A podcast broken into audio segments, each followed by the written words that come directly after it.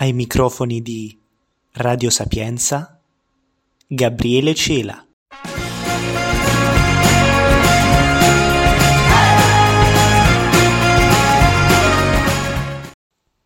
Ciao, ciao a tutti e benvenuti a questo nuovo podcast.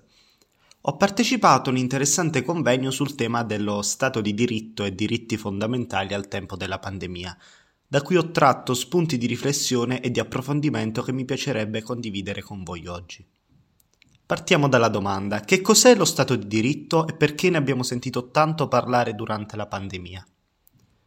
Lo Stato di diritto si contrappone allo Stato assoluto. Quest'ultima è la forma di Stato in cui i cittadini sono sudditi, in una posizione di soggezione rispetto al sovrano, che detta legge ed è al di sopra della legge. Nello Stato di diritto governanti e governati sono titolari degli stessi diritti e libertà fondamentali, riconosciuti e protetti dall'ordinamento giuridico e tutti, cittadini e chi ha il potere, sono tenuti al rispetto della legge. Se ne è parlato molto durante la pandemia perché sembra che lo Stato di diritto sia stato calpestato, come le libertà personali, diritti costituzionalmente garantiti. L'articolo 13 della Costituzione italiana, al primo comma, recita La libertà personale è inviolabile. La nostra Carta Costituzionale è stata scritta come una piramide rovesciata. I primi articoli di ogni capitolo riguardano l'individuo. Man mano che si procede nel riconoscimento delle libertà, la base della piramide si espande, fino a comprendere le libertà sociali. Quando l'articolo 13 parla di libertà personale, si riferisce alla sfera fisica e psicologica. Nessuno può costringere il mio corpo a rimanere in un determinato posto, nessuno può costringere la mia mente a pensare quello che non è il mio pensiero. Infatti, il successivo articolo 21 sancisce la libertà di manifestazione del pensiero.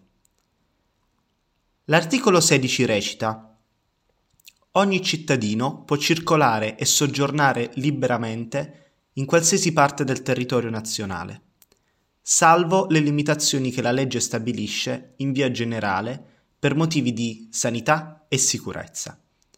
E ovviamente durante la crisi pandemica, nel pieno rispetto della norma, si è reso necessario limitare i contatti per limitare la diffusione della malattia. Ma un'obiezione è circolata e si sente tuttora, Fino a che punto è possibile limitare la libertà di manifestazione del pensiero? In emergenza sanitaria è possibile diffondere il pensiero dominante, il mainstream, togliendo voce anche a persone autorevoli e scienziati che potrebbero contribuire al dibattito sociale e rendere i fruitori dei servizi di informazioni più consapevoli e coscienti. È quello che sta accadendo. Non so se intenzionalmente o involontariamente, ma c'è un'unica idea che viene diffusa con ogni mezzo e ad ogni ora. Chi non condivide questa linea di pensiero è di fatto escluso o identificato con sigle come i volumi di una libreria, oppure deriso e emarginato.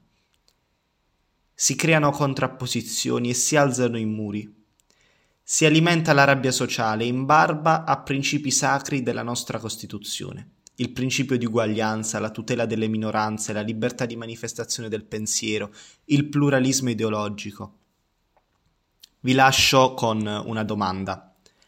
I nostri padri costituenti cosa direbbero se fossero qui oggi?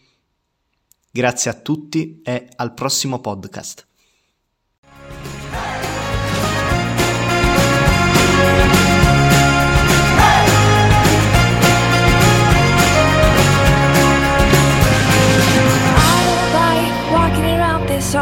An empty house. So hold my hand, I'll walk with you, my dear.